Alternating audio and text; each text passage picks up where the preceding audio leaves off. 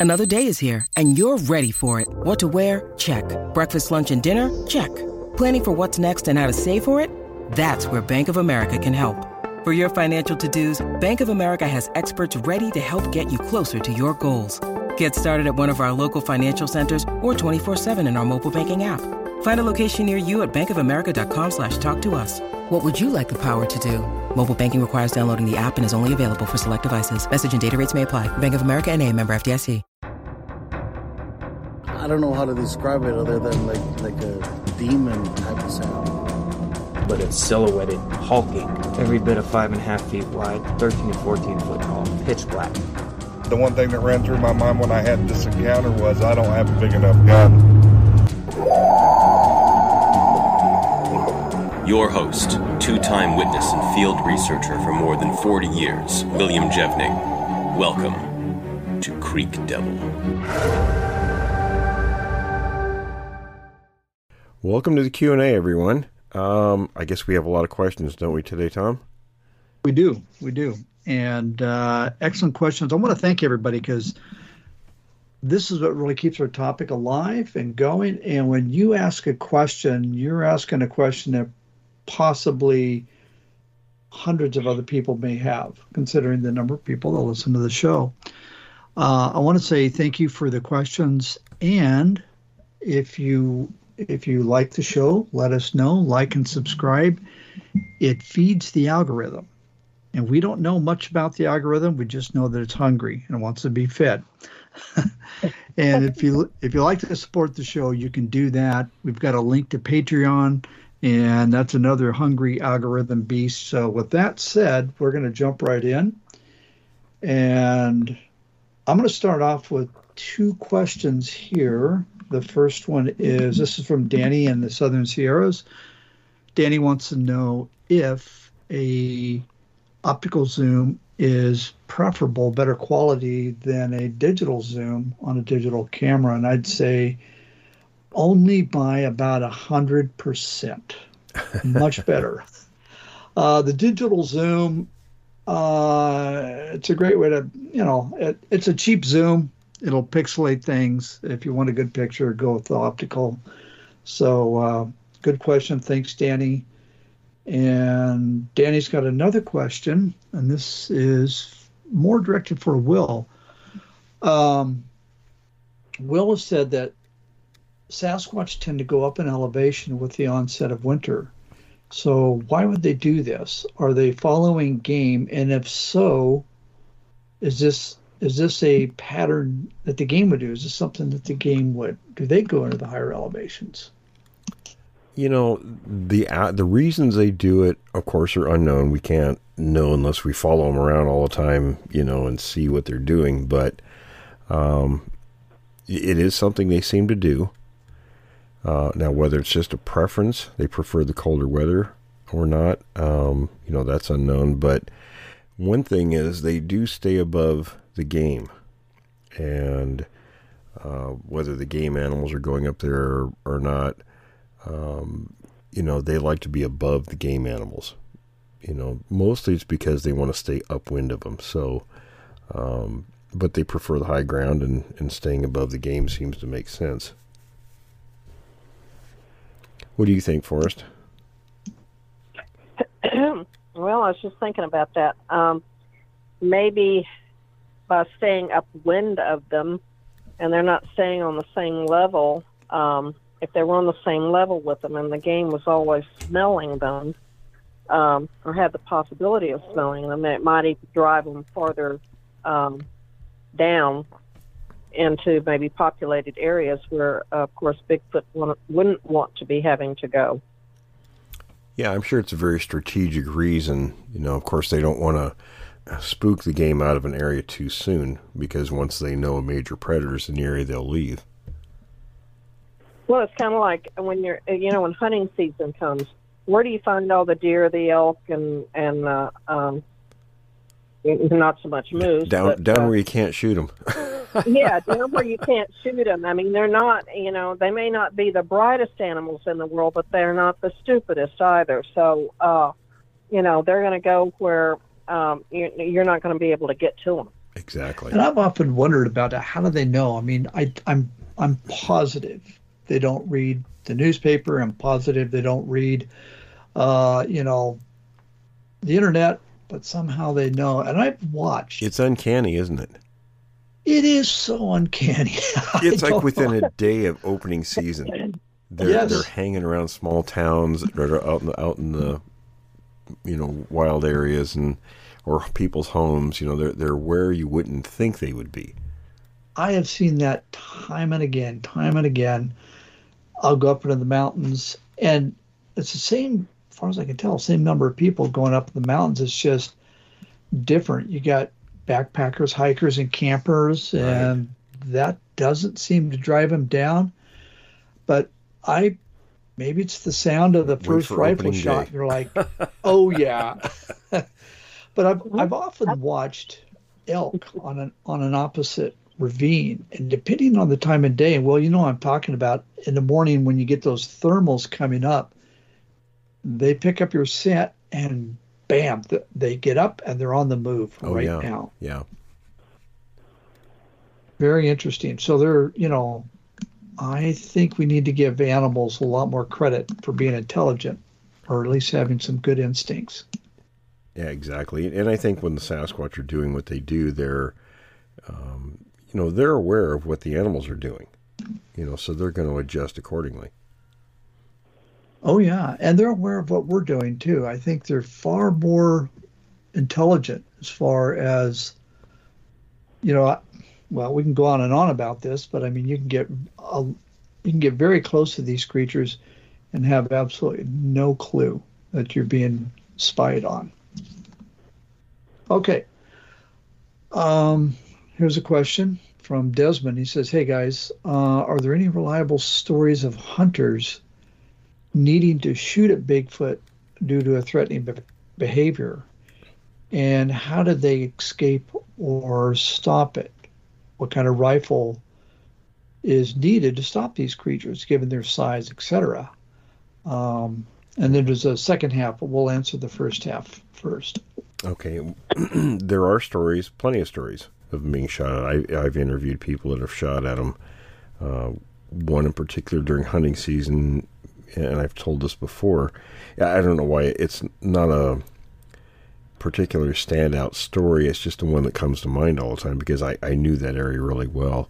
And the guy was uh, deer hunting, and I think he had a 30 aught six. Saw the creature down this road, and I think it was across the ravine. It was kind of a switchback situation. And he saw the creature at some, you know, couple hundred yards away, and he shot the thing.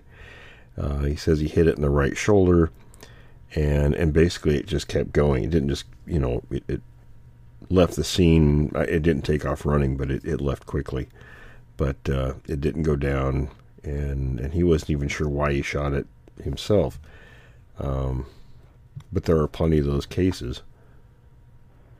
Well, and there's a story that uh, Joe told us, oh gosh, a year and a half ago, a couple years ago, about a camp that he he and a friend of his found in the Oregon Cascades. That was an abandoned camp, had a lot of very expensive equipment left there, but the place was littered. He said the ground was just littered with uh, 5.56 shell casings all over the place. So. Um, And that's way too small around to be shooting at a Sasquatch with. oh, way too small.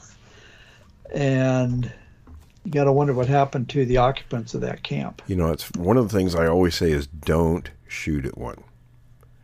If you, should be able to, you know, they're they're going to give you signs that they don't want you in the area. Um, and, and if you do encounter one that doesn't give one of the signs, like you know the lip flip or throwing something at you, things like that, um, just leave. Go back the way you came and, and leave, because you don't want a situation to turn bad. Absolutely. Okay, and the second half of this question is uh, this Desmond wants to know if being seen with a gun is better than not having one encountering these creatures. Do, in other words, do they know what a gun is, and would that be a deterrent? Well, apparently they do. Uh, I know in my own first encounter, I was holding a rifle, and you know, looking back, I didn't think about it at the moment because it was only a 22, but it was a rifle, and and I'm sure I think the creature was aware of what it was uh, because it didn't it didn't make any moves, it didn't do anything, and I only I left quickly when the second creature come around after I shot in the air. So, um, I, I, what do you think, Forrest? I mean, and Milo join in too. Yeah. Well, I think they're smart enough to recognize, um, you know, the damage that rifles do. I mean, I know for a fact that you can, uh, you can pick up a rifle and look through the scope, just u- just using it for the scope, because we've done it around here before. Uh, at deer that are in the pasture, you know, we had a big buck that kept coming up here, and we would just look at him through the the uh, the scope, uh, my daughter and me, and you know, as soon as I brought that rifle up, uh, I mean, he saw us and was just watching us. And as soon as I brought that rifle up to look at him, and this is a freaking deer, and he was gone. So, I mean, I think that, you know, a lot of animals recognize those as weapons of doom. So, um, you know, I don't think it's necessarily just something that Bigfoot do, but uh, of course, a Bigfoot's going to have uh, far greater intelligence, level of intelligence than a deer or a coyote or something like that. But all animals seem to recognize that if they've ever been shot at, they seem to recognize that uh, you know guns are guns are bad. Yeah, I would think if they saw you know a human killing a deer or something with with a rifle that would probably stick with them. So if they saw that particular item again, you know, they would have some concept of what it does. Yeah, yeah. Okay. Uh, and I, we know the question of this. This is the last part of the same question from Desmond. He says, also wondering if Bigfoot ever leaves fingerprints and how similar are those to humans or apes? Could fingerprints be useful in identifying species or individuals? Well, the first part of that, do they leave fingerprints? That's yes. We actually have pictures of that, um, a number of them. But uh, they're would, grubby prints too. A what? They're grubby prints. The grubby prints, yeah. but as far as usefulness, I, I, had them on my truck one time. That's right. Yours, yours are one of them. Uh, I have, I have, like I said, I have a number of photos in my my files of these kind of markings. So as far as usefulness, eh, wouldn't do wouldn't do much good really because, excuse me, um, you know, there's there's no database for Bigfoot fingerprints, so you wouldn't be able to identify one. no, there's no CODIS base for them. Um, right. If if if I might make a suggestion, um, if uh, this individual Desmond, did you say was the person that asked the question? Uh, yeah, there's actually Okay, there's actually a man from, uh, and if I remember correctly, I think uh, Jimmy Chilcutt um, was um, he is was considered to be one of the foremost authorities on uh, fingerprinting, and he is from Texas, of course, and um, I think uh, actually down in the Houston area. Katie, yeah, he possibly. was an FBI agent. Uh, was he an FBI agent as well? Okay. Um, but um, he actually got bored and decided he was going to see if uh, primates had the same uh, type of um, fingerprint pads as humans do. And he has done the most extensive work on, uh, I think there's not a primate known to man that he has not uh, printed and cataloged. And you need to check his work out because actually uh, I know Jeff uh, uh, Meldrum has uh, used him, and when they have found you know uh, pad prints, you know, or, or hand prints, and that they cast, and you can pull off. Thing- they do have fingerprints, just like what we do, and they are exclusively uh, just like you know an, an individual human. They are individual to the uh, you know that particular primate as well, and they're different from uh, they're all all different. So they're uh, they have uh, each animal's fingerprint is exclusive to that particular animal. So you could, if you had a, a fingerprint, you know, system like CODIS, I guess we could enter them into, but unfortunately, uh, there aren't too many volunteer Bigfoot out there, uh, you know, ready, ready to uh, uh, put their fingerprints in the system. So, it's, yeah, it's, um, it's so so few and far between. It really wouldn't wouldn't uh, be of much use, though. yeah. But you might look him up, and it, it, he actually there are there is some stuff on uh, out there on the internet that uh, explains a lot of his work, and it's quite interesting actually. All right. So next question is, uh, what signs do Bigfoot leave marking their territory? And what can people look for to better recognize these signs? I wonder if people are unwittingly missing these signs and wandering into areas that could easily easily be avoided. And I think we know the answer to that. Yeah, we've well we we have answered this before a few times, but we'll you know because people don't uh, always listen to the show, we'll say it again. Typically, what they do is they'll you'll either see a ninety degree break or the tr- or the trunk of the tree is twisted. Uh, and it's something that people would just walk by because they would think it's if they even looked at a tree like that, they would just think it was weather damage. And I will say this I ran into a tree trunk that I sent you a picture of four years ago, I think. And it was, I don't know, 20, 30 yards away. I was, so I just took a close up picture of it. And you said, go back and check the ground. Oh, yeah, good idea. And it was absolutely everywhere. There was these 14, 15 inch footprints all over the place. So that would be a dead giveaway. right Usually, there yeah, that, uh, yeah.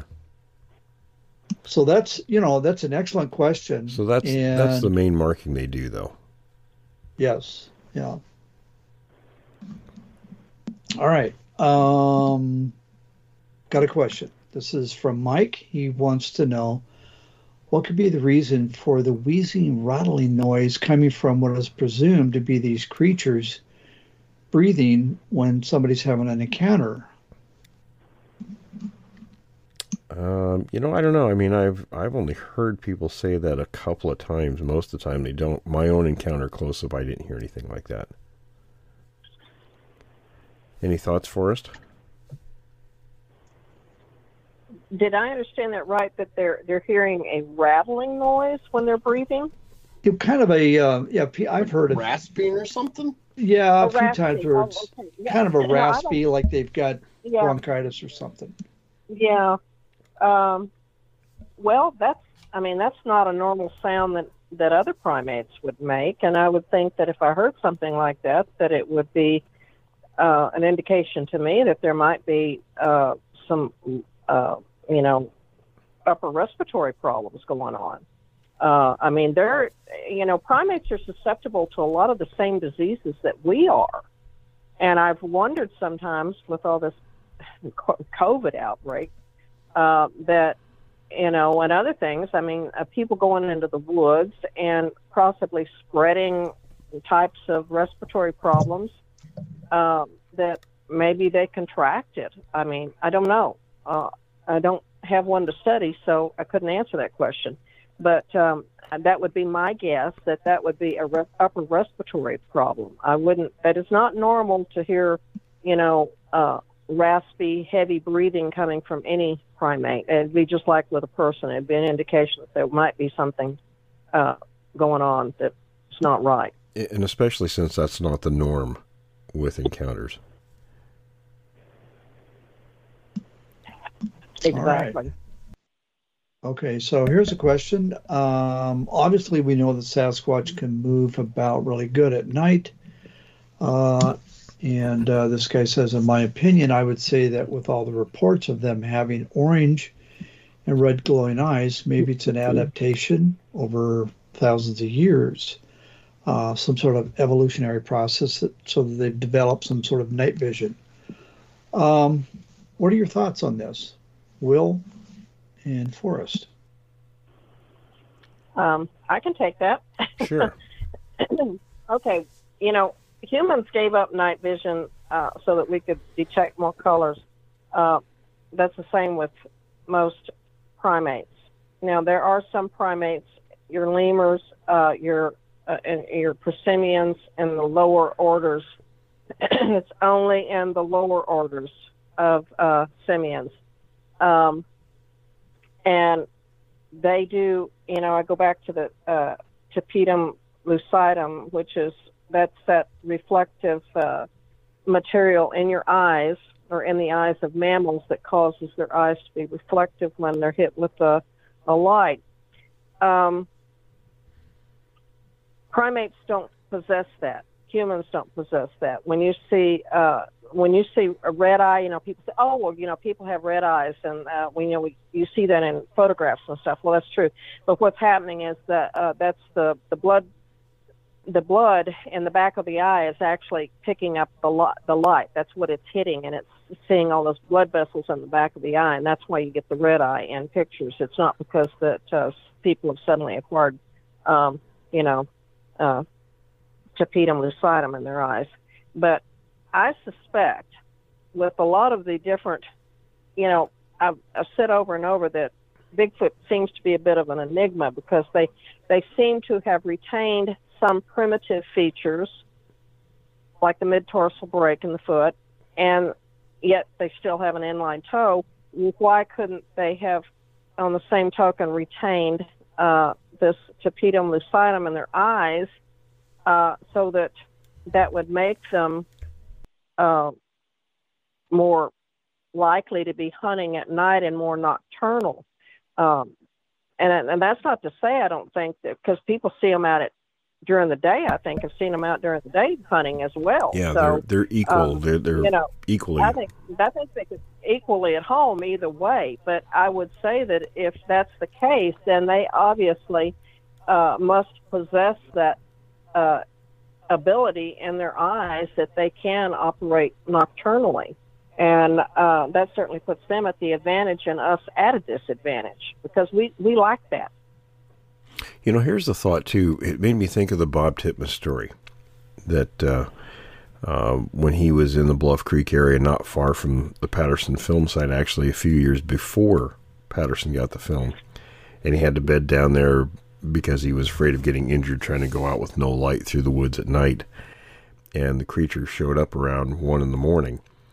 Um, if, if they had really good night vision, I, I think it might have found him, but it didn't it could smell that he was there but couldn't find him and threw a tantrum. So it kind of and here's an you know another thought that goes with that is typically they they seem to be more active right around dusk and dawn and and not quite so much in the in the middle of the night. So maybe you know maybe the night vision isn't 100% developed.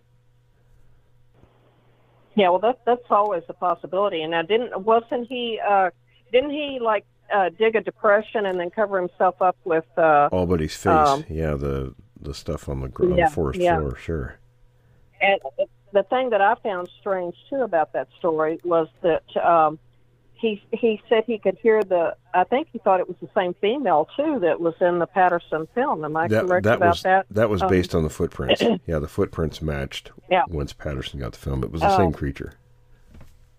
that that he heard her sniffing in the air, and then you will hear that sometimes that people discuss that you see them. It's a common uh, feature. sniffing. Yeah. Yeah, and and, and I'm going to tell you that the olfactory uh, sense in most primates is not a highly developed feature. So again, I go back to the same old thing. I think that Bigfoot is an enigma. It has retained. There are certain things that it has retained uh, that we wouldn't find in even modern day primates I- now. I'll, t- uh, I'll tell you something though about. I'll tell you something though about the sense of smell. And Milo will he'll you'll knows this too. from When we were in the military, when you you are going to go on a patrol, you kind of you have to prep yourself. You get your night vision, and and you want to have uh, kind of erase the smell on you, and and you can smell. The longer you're out, you can your sense of smell becomes heightened. You can smell people. Well, and I and I wouldn't necessarily deny that, but it's not an advanced Oh no. feature in you know in, in humans at all. It's not something that we've uh, we've lost the ability to use it. Uh, I, I would think that you know there there are tribes, uh, your primitive tribes, that do use that because uh, they've, uh, you know, had to had to. They've been forced to in hunting situations. However, it is not to the extent that it is in other mammals. I mean, to compare even uh, primitive uh, people's abilities to smell things as even compared to maybe the uh, animal that they're hunting, it's not even going to be on the same level because first off, you've got an animal that's got all that prognathism, which is the length of the muzzle, uh, it gives them that helps with and heightens the ability of smell. We don't lack we lack that. We got a flat face. But and the, but there's a most primates. But there's a flip side uh, to that you know, too. What's that? The the flip and, I, and I, when I when I took my my sight courses, they talked about this. Um, because everybody uses the example of a dog. You know how how superior the sense of smell of dog is compared to a human. That's true, but they can only identify maybe a dozen scents, where the human mind can identify fifty thousand. Well, and you you've got the the problem there being is that uh, yes, the identification but the ability to necessarily go out in the woods and smell that is a, an entirely different issue. It's like we have we have certain features within our brain that allows us to. Uh, that's why when you smell a cologne, somebody can walk past you mm-hmm. and you mm-hmm. can smell like cologne, and all of a sudden your your brain goes, oh, that's what my grandmother used to wear all the time. Right. Uh, or oh, you smell cookies, and all of a sudden you're seeing visions of uh, your mother cooking preparing, you know, chocolate chip cookies when you're a child. See, we have that ability, and that's not to say that other animals don't have that ability. They don't have any way to convey that idea to us. I would think so, a Sasquatch might use some of that sense of smell to aid the other senses, like in a situation like that one. Let's say that you know it couldn't see as well, especially in a dark forested area at night. Um, and and people wear deodorant and things like that. And and Titmus smoked, so maybe it smelled cigarette smoke. Uh, oh yeah. You know, and knew that there was a human there somewhere. Well, that's that's what I'm saying is they obviously have retained had some sort of re- primitive retention of uh, that olfactory sense of smell. Uh, you know that we have lost, and I think that, that that ability is far greater than anything that we have. Uh, that's not to say that you can't, you know, people say, oh, well, you smell them. Well, that's not quite the same as uh, scenting something uh, because, you know, there's lots of things that uh, your dog will, will smell and you're standing there going, I don't smell what the dog, and you can see the dog sniff in the air and you have no, no idea what he's smelling, but he is picking up a scent of something, you know. And uh, so we, we lack that ability, but I think that in some respects that uh, from the stories that I've heard, I would think that Bigfoot uh, has retained that ability. Yeah, I would think so. Tom, what do we got next? Okay, so Annie wants to know. She says uh, there's a question from episode 172 that was Will was talking about sending a photograph to Forrest. It was a photograph of footprint from a type 4 creatures that hunters had taken. So that would be the Minnesota Iceman. What Annie wants to know is whether the footprints were inline or staggered. Will says the footprints were human like. And so I think where she's going with this is maybe this was, you know, some sort of a, a proto, I don't know, I wouldn't say proto human, but, you know, were the, were they staggered or were they? You know, I don't know. The the hunters, it was moose hunters who found the tracks way up in the middle of nowhere, and uh, they were they were very good tracks. They didn't say if they were in line, and they never responded when I asked. It was a kind of a one-off thing. They sent me the information, and I never heard back from them, so we don't know. Okay. Well, that would be interesting. That is a very observant question. So thank you, Annie. Um, okay. So this one is this guy likes the weekly podcast as well as the midweek edition. So thank you. Um, okay. So this one is I really do not know how so many evidence was written down at, at the time, pioneers and trailblazers who overcame the ridicule and criticism. Okay, so um, this question is on big footprints, why are they different from humans' footprints, for example? Uh, are they set at a different angle from their from ours? Do they have what is termed a long, longitudinal arch, the longitudinal arch? Um, what what can you comment about why they're different? I, I have some pretty good ideas, but uh, they well, superficially resemble. yeah, the su- well the superficial, but you're talking. The first thing is is size. That's why, you know, back in, in the late fifties, the the term Bigfoot was coined, and it was because um, Jerry Crew made the comment with a reporter. I think it was Andrew Genzoli was the guy who coined the term uh, they were looking at some prints around his equipment one of the times he found them. And and Crew made the comment. He says that fellow sure has big feet.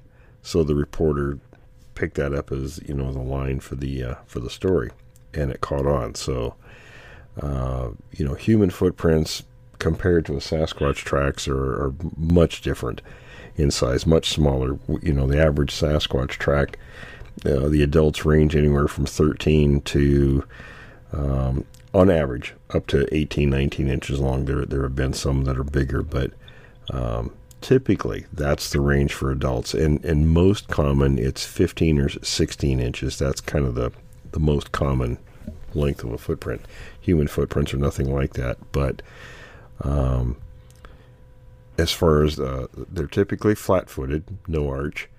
Although I have uh, I have a set of prints that were, you know, cast by a deputy sheriff, and a couple of those prints do appear to have an arch, although um, that could be just simply the way, you know, whatever the creature was walking over at the moment, you know, for those particular prints, because some of the other tracks are flat; they're not no arch at all. Um, and Forrest, of course, you could probably talk more on on footprints. Yeah. Um, Bigfoot completely lacks a longitudinal arch. We have those. They don't. Um, they exhibit the, the mid tarsal break uh, in the foot, which uh, I don't know if people understand what I'm saying when I say a mid tarsal break. That's kind of like uh, the fact that your hand can fold over, and if you've noticed in uh, primates' feet that they can fold their feet over like they do their hands. Um, and that it, that is a a physical adaptation to climbing. Um, Bigfoot seems to have retained that, so that's why I say Bigfoot probably do a lot more climbing than we probably think that they do. Um, from what I understand on the the prints, and I actually just recently watched a real interesting program uh, that Meldrum did on uh, tracks, and there seems to be uh, the the denotation that there's padding on their feet as well, um, and they have their dermal ridges run lengthwise along the side of their foot. Ours do not do that. Ours actually run across uh, the foot and uh, you don't see that in any of human or even non-human primates. The the ridges running lengthwise on the foot, um, so they they exhibit um, a different features in their feet than what you know we have.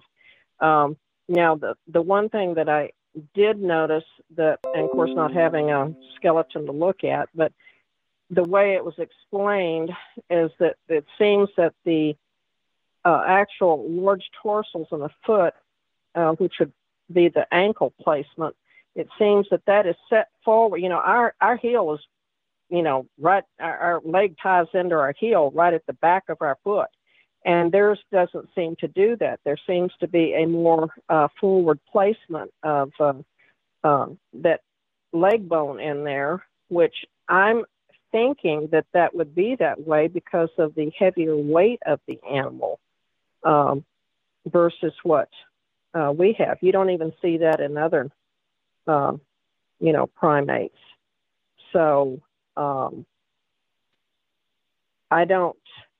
That that's an, an extremely unusual feature. So I'm I'm thinking if that's probably an adaptation that they have uh, come along with because uh, of the size and their structure, you know, for support. But there seems to be padding on their feet as well, and which that would make sense. You know, Very pad thick. just like a dog or a cat, you know, uh, has that have to have it to get through the terrain that they get through. Um, so Well, let you me know. ask you this. This is for the two of you. Are there other primates footprints? This is a, a further question that he has. Are there further? Are there other footprints at different angles from humans and would be maybe similar to the Bigfoot? No, not really, because um, primates, um, the primate foot, and this is all the way through to your great apes, your orang, and that, and I'm, when I say great apes, that includes your your gibbons, your uh, orangutans, your uh, chimps, your gorillas, all the way down to your uh, lower order uh, simians and prosimians. They exhibit an opposable big toe, which is just like their feet look just like their hands. They've got that toe that sits is very offset and down lower, and it that is because they're climbing uh, animals, and they climb, and you know some more than others, but uh, they still have retained that.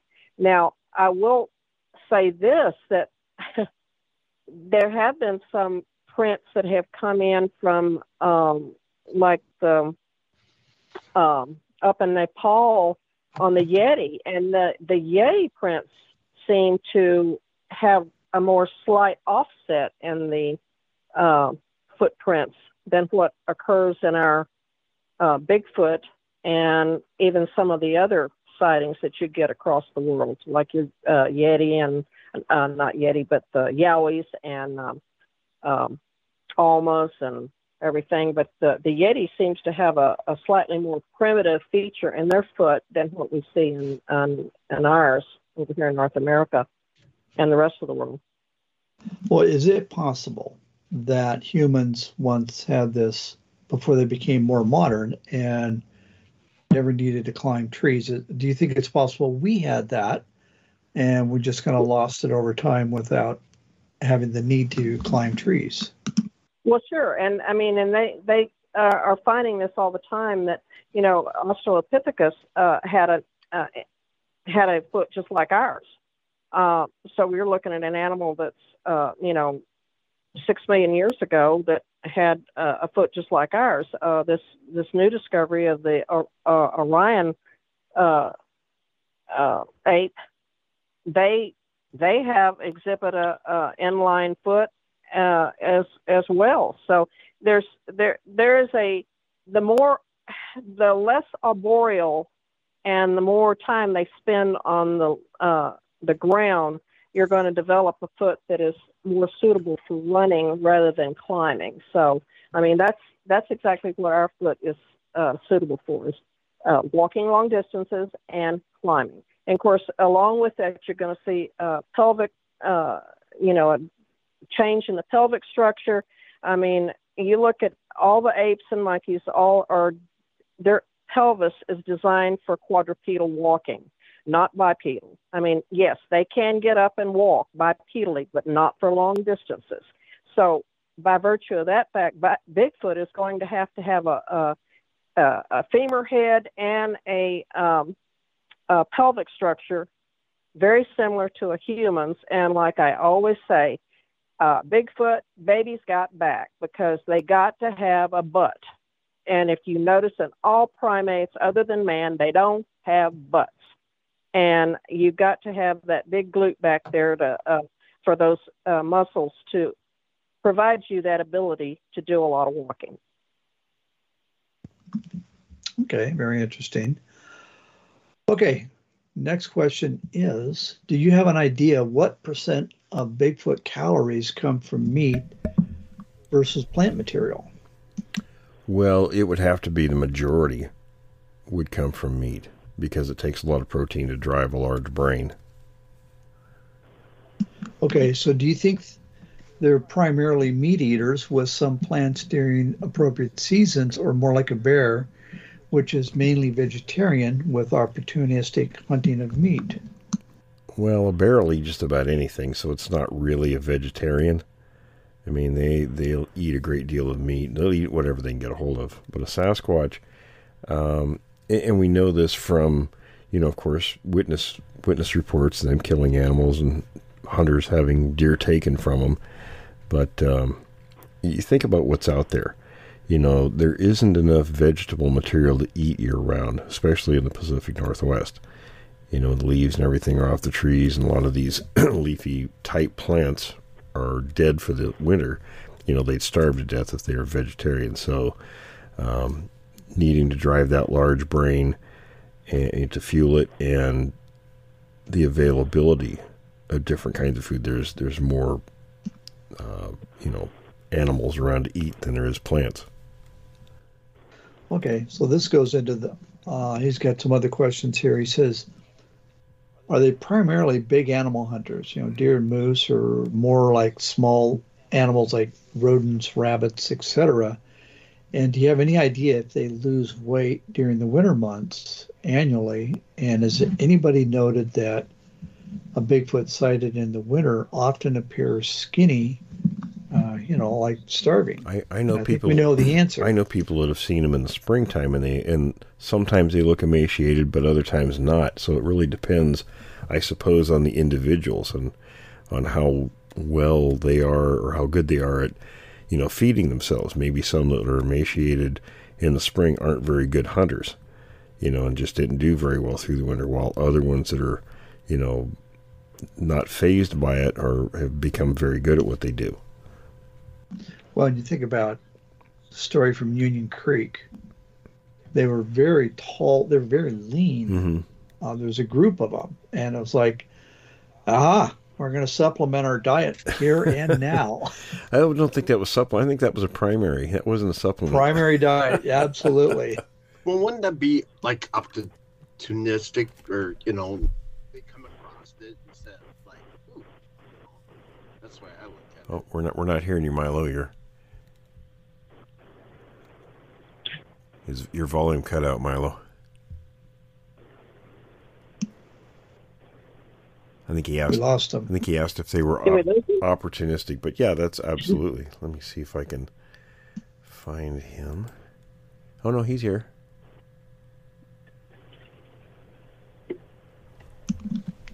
All right. Last part of this question, and hopefully we can get Milo back. Yeah, let me Um, text him. What do you think of the stories about Sasquatch speaking with Indians? And that would be basically you can say talking with anybody, but do you think they do they know the Indian words or some English words? Uh, that's a good question. It's an unknown. They may recognize some things if it's if it's been said often enough. I suppose you know, depending on the situation. But Yeah, we had Gerald on a while back, and he talked about there was a mimicking. He wasn't there, but his former boss, the police chief, and somebody else were out in the woods, and they kept hearing Gerald talking, and he was nowhere around. So, well, mimicking mimicking and knowing words are two different things, though. right, exactly. That's completely different. Um, you know, it's really tough to say. I mean, um, I don't know. I don't really really how to answer that. Um, I don't. Well, I think it would be just like any animals that I mean, you know, you you say a word around, you know, like a cat or a dog, even enough that they'll learn to recognize what that word means. Um, gosh, I'm probably going to offend a lot of people out there that think uh, that Bigfoot are uh, next to human, but uh, um, I don't, I don't, I just don't see Bigfoot sitting down and having conversations with anybody. no, um, I don't either. but uh, I could be wrong. And- and- I'm always And for and for them to understand, okay, I guess we're using a blanket term here. If we're talking about all Sasquatches out there, for them to understand words, they would have to be taught languages, and it would have to be across, you know, the species. Well, exactly, and even even the apes that have learned languages, there have been chimpanzees that have learned to communicate with uh, computers, uh, but they learn. They are taught what the symbols mean, and it's like Koko that learned the American Sign Language.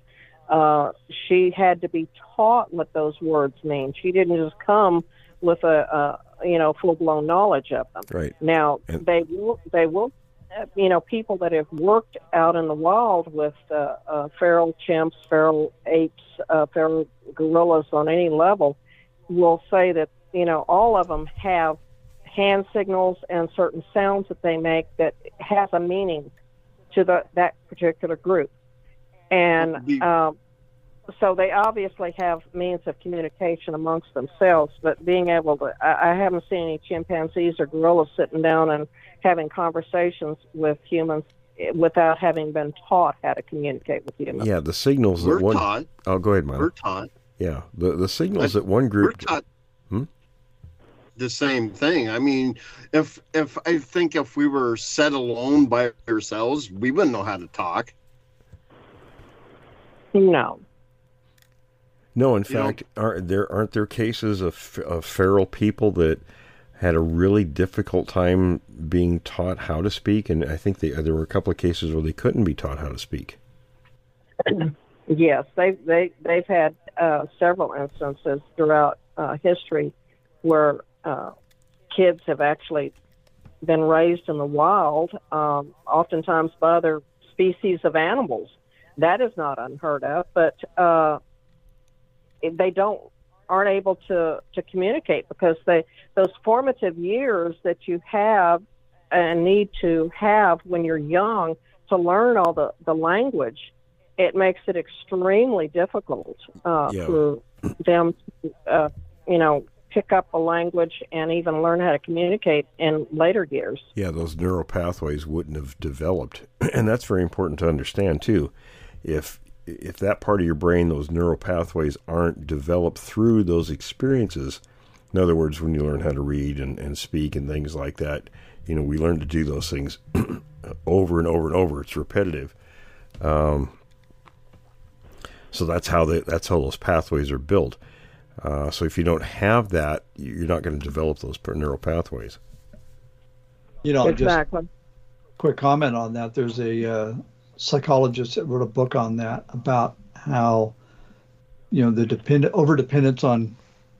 Uh, we're not going to use anybody's search engine name. It starts with G, but an over dependence on rapid answers through the internet or on your phone actually causes those neural pathways to atrophy.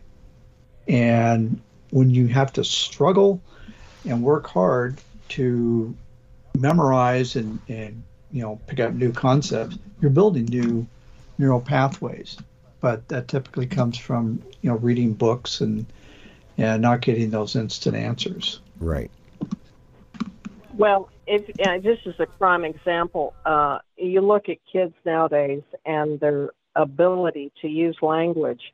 I'm absolutely, I'm mortified because you have kids that cannot communicate, they cannot write, they want to uh, do everything phonetically like they do on their, uh, you know, phones and their computers, and but for them to sit down and write I mean, some of the greatest communications throughout history have been letters and uh, by human beings, just letters.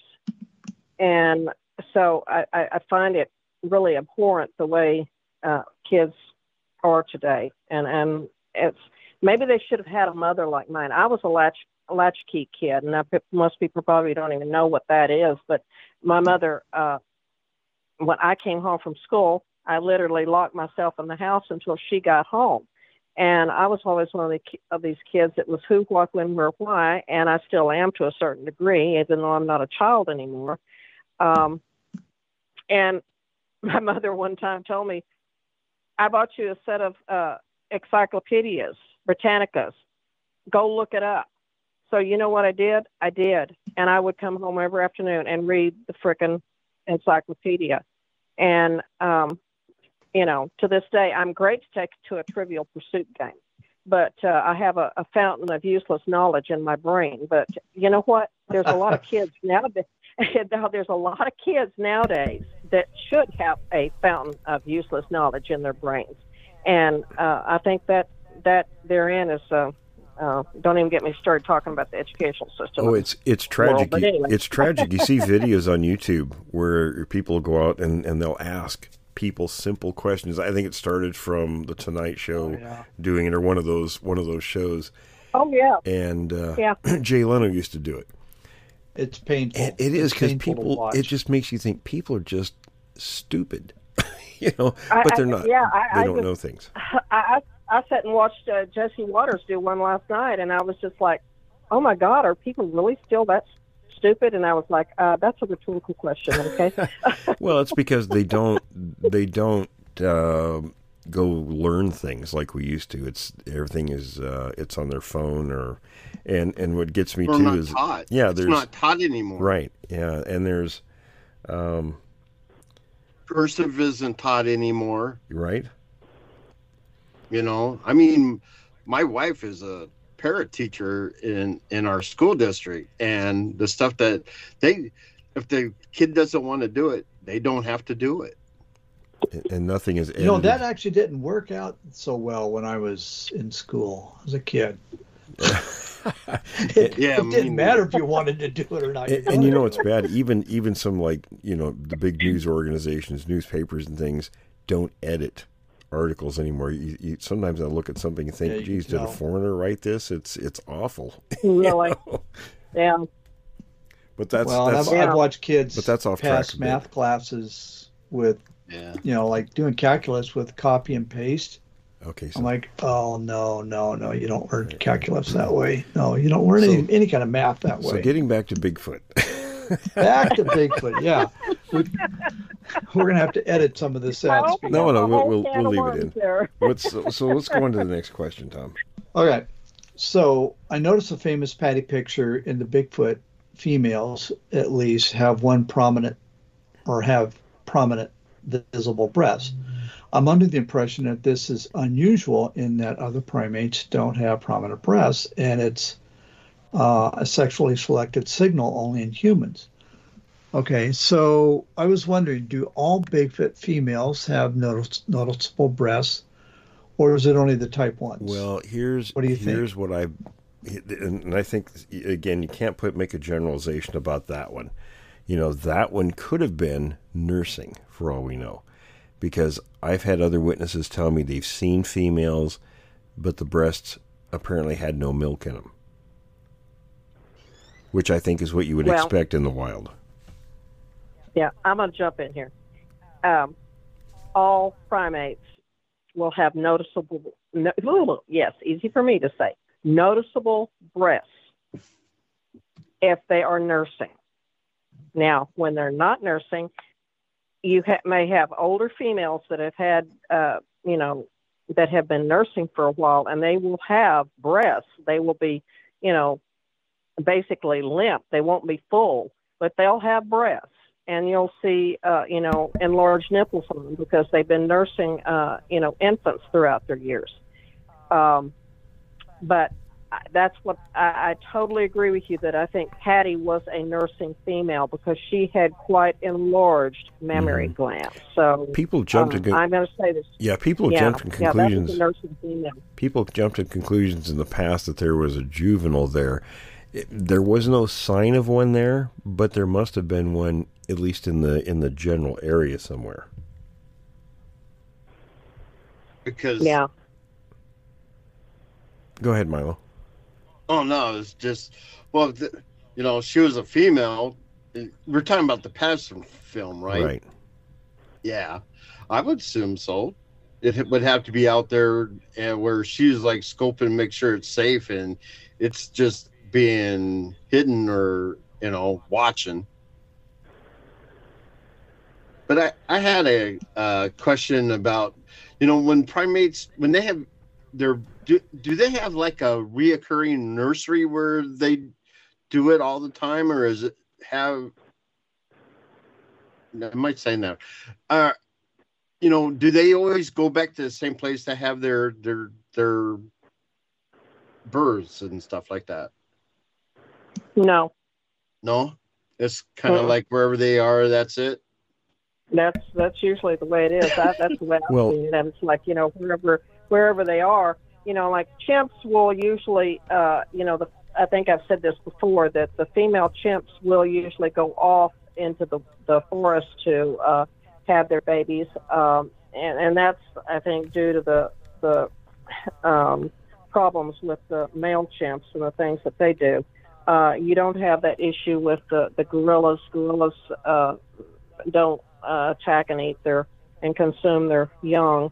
Uh, neither do macaques, or and I, I've actually never seen it in any other uh, uh, ape except the baboons. The baboons are terrible about it, but if they can grab a an infant, they will eat them. But uh, usually, uh, they, it's just like once the labor pains uh, uh, set in, that's that's pretty much you know they'll either stay in that area or they'll go to a comfortable place that they can have have the infant. And a lot of times it'll be in the tree. And i think it has to do with the fact that just gravity helps them out there. You know they can sit in the tree and and actually it's very unique the way they can reach around and pull that infant.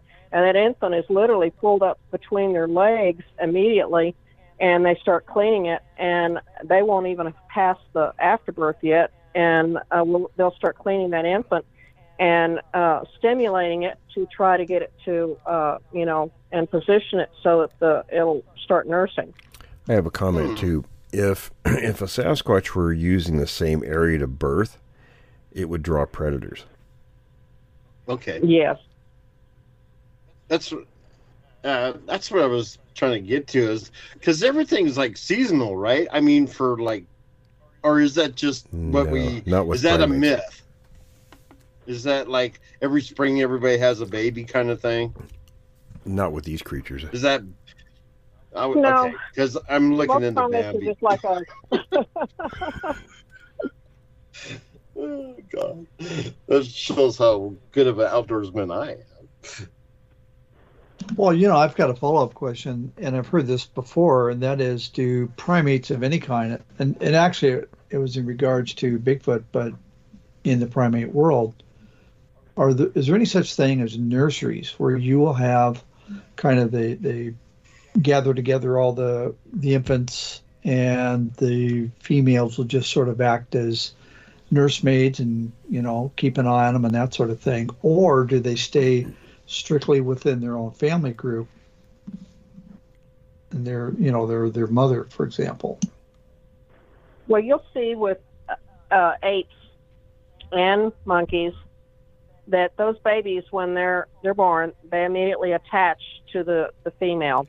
And um they what i call the five point attachment. It's lips on the nipple and then all four little legs uh, attached to the mom. And boy, I tell you what, they can wrap those fingers in that mom's hair, and uh, it's like you can't, you know, it takes a uh, a very strong pull to get them away because you'll see other uh, other females that decide, oh, I want to look at your kid, and then try to pull them off the mom, and it's absolutely, uh, you know, almost an impossibility to do that.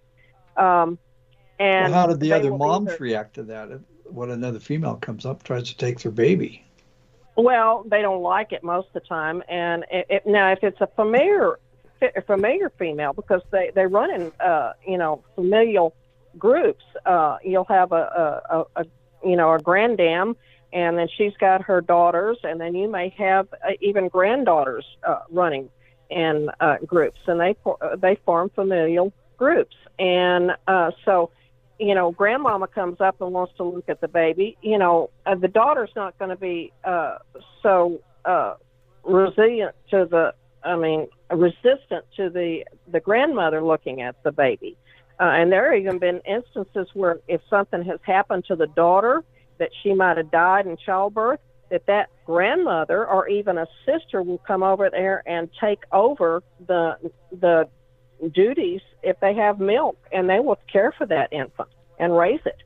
Um, you know, obviously some primates show more empathy for their, uh, you know, children and grandchildren than even humans do. But um, the um, the point is that they will either ride on their mom's chest or they will ride on their mom's back like you're they're riding a horse. And some of them will sit up there straight up like you know like yeah i like this you know i'm riding on mom. And they will do that sometimes up till they're six or seven months old and even sometimes older you know if mom will let them.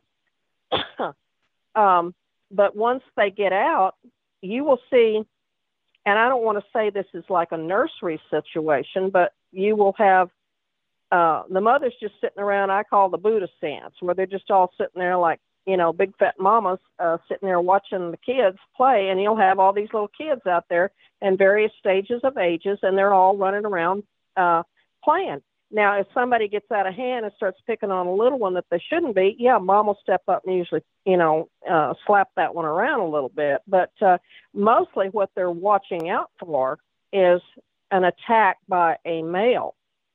And, um, you know, the so they're all going to pitch in, and that's going to be a uh, kind of a shared responsibility. It sounds like.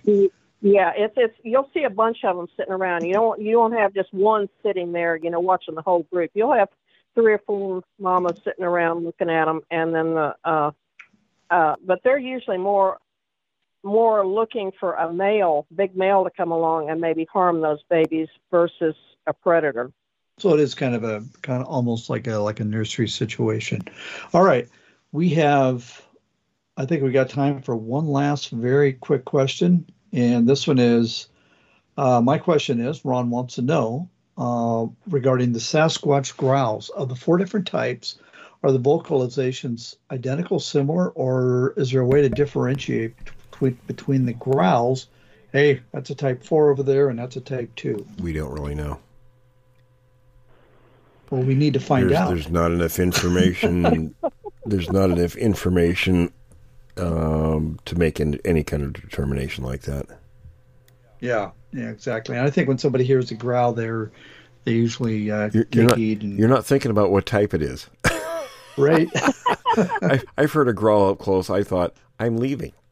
That's all I thought. Yes, I'm getting I out have of here. Oh my gosh! I just remember. Oh my gosh! uh, her sitting in that that truck and then uh, that awful god awful growl. Um. Well, we're just about out of time. In fact, we are out of time. Well, thanks everyone. Milo, you have any final thoughts? Uh, I'm not sure if he's got his audio on. How about you, Forrest? Any final thoughts? I don't think so. It's a really good question this time. Milo, I'm on. Oh, I mean, you we always, we always have good questions, Yeah, but I, I- mean, they did have some really, uh, really, uh, you know, thought-provoking questions this time. Is what I meant. Go ahead, Milo. If I had to choose a weapon and round, what would I have? What would I take? Something big. Well, big. well, I know that part. A Are, are we talking howitzer. high-powered rifle versus a shotgun, or what? well, An elephant gun. Uh, yeah, Yeah, a shotgun I gives hear you you. knockdown power, but it doesn't do much else. Um, I mean, unless you shoot one in the eye, you know, with a slug. Yeah. Okay. Tom, how about you? All right. So I'm going to say excellent questions. Keep them coming. And again, there's no such thing as a bad question. We love them all. They keep the topic alive. And speaking of staying alive, let's feed the algorithm and call it a day. That's right. We can certainly use your likes and subscribe to the channel, folks, and uh, stay tuned for n- the next show in a couple days.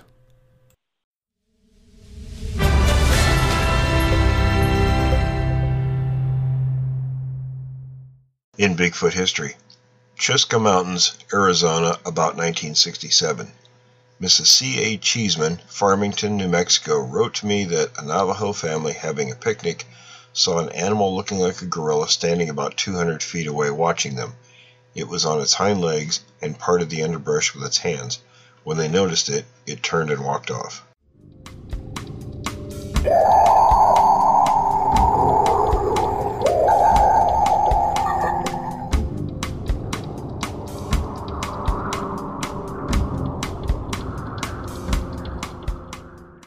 Welcome.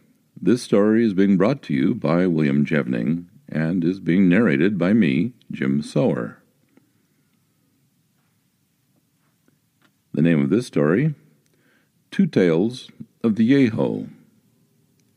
Curious Legend of the Kentucky Mountains, four or five versions of this curious and strange legend, come into my collection over a period of about six years, 1948 to 1954, from an isolated region of the Kentucky mountains. At first, I did not know what to make of it, but having also collected a few versions of The Bear's Son, story minus the half bear, half man introduction, I guessed that this was the introduction now broken away and told separately.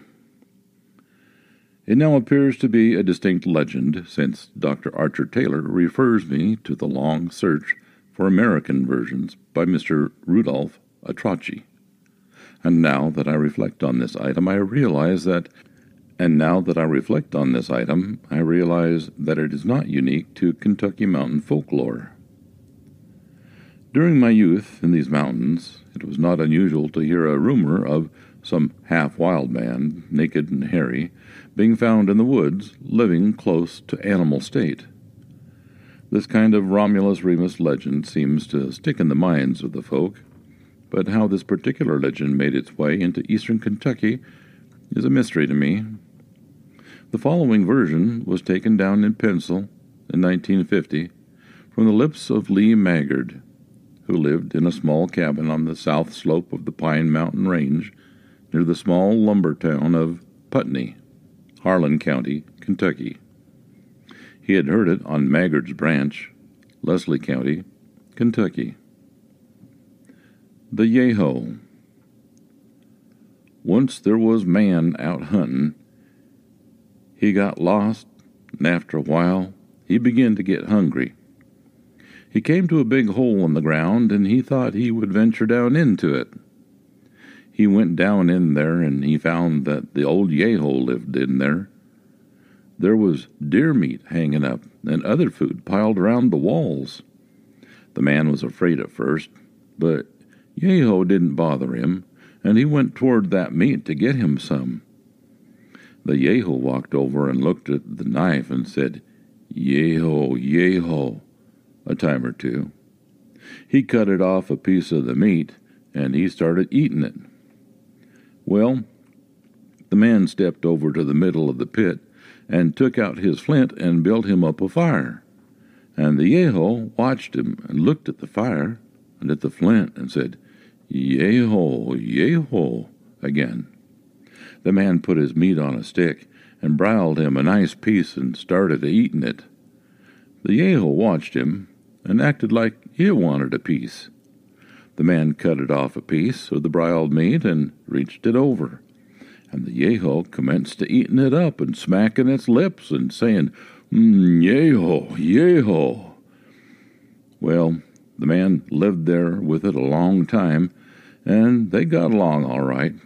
After so long, there was a young'un born to 'em, and it was half man and half Yeho.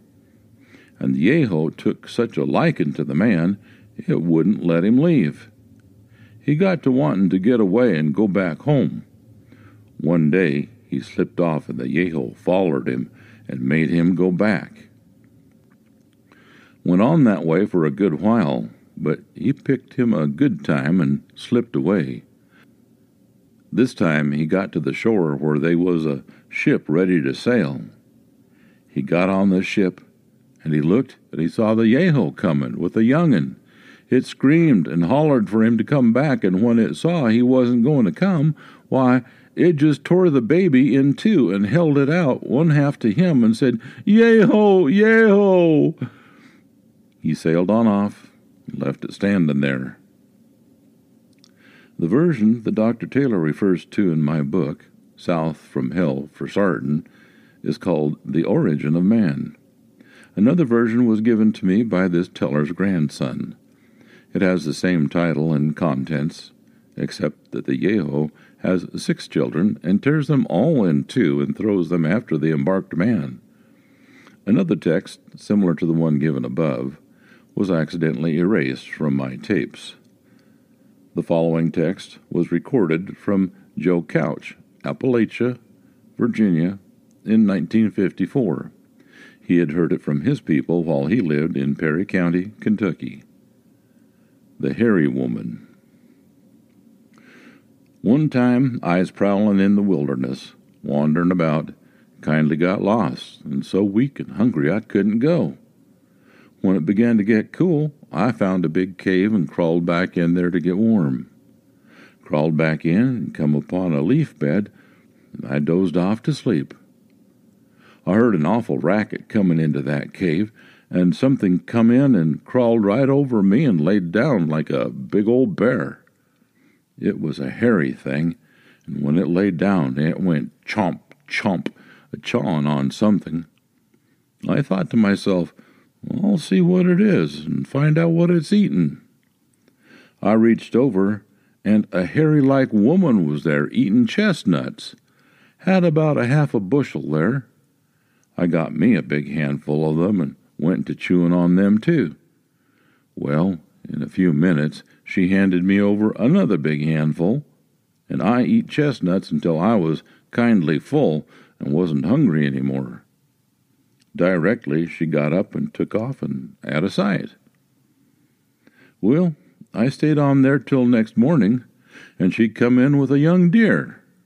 Brought it in, and with her big long fingernails she ripped its hide and skinned it, and then she sliced the good lean meat and handed me a bite to eat. I kindly slipped it behind me, afraid to eat it raw and afraid not to eat it, being she give it to me. She'd cut off big pieces of deer meat and eat it raw. Well, I laid back, and the other pieces she give me over as she eaten hers. She was going to see that I didn't starve. When she got gone again, I built up a little fire and broiled my meat. After being hungry for two or three days, it was good cooked. Yes, buddy. She come in while I had a fire. She come in while I had my fire built, broiling my meat, and she run right into that fire. She couldn't understand because it kindly burned her a little. She jumped back and looked at me like she was going to run through me. I said, Uh oh, I'm going to get in trouble now. Well, it was cold and bad out, so I just stayed another night with her. She was a woman, but was right hairy all over. After several days, I learned her how to broil meat, and that fire would burn her. She got shy at the fire, and got so she liked briled meat and wouldn't eat it raw any more. We went on through the winter that way. She would go out carrying deer and bear. So I lived there about two years, and when we had a little kid, one side of it was hairy and the other side was slick. I took a notion I'd leave there and go back home. I began to build me a boat to go away across the lake in. One time after I had left, I took a notion I'd slip back and see what she was doing. I went out to the edge of the cliff and looked down into the mountain, and it looked like two or three dozen of hairy people coming up the hill. They were all pressing her, and she would push them back. They wanted to come on up and come in. I was scared to death, afraid they was going to kill me. She made them go back and wouldn't let them come up and interfere. Well, I took a notion to leave one day when my boat was ready. I told her one day I was going to leave. She followed me down to my boat and watched me get ready to go away. She was crying, wanting me to stay. I said, No, I'm tired of the jungles. I'm going back to civilization again, going back. When she knowed she wasn't going to keep me there, she just grabbed the little un and tore it right open with her nails, throwed me the hairy part, and she kept the slick side. That's the end of that story. This is the end of the story. Thank you for listening. Thanks for listening to this episode of Creek Devil. If you or anyone you know has had an encounter with these creatures, please contact us at williamjevning at yahoo.com That's William, J E V N I N G, at yahoo.com. All communication is confidential. Join us for another program next week. And until then, keep your eyes open out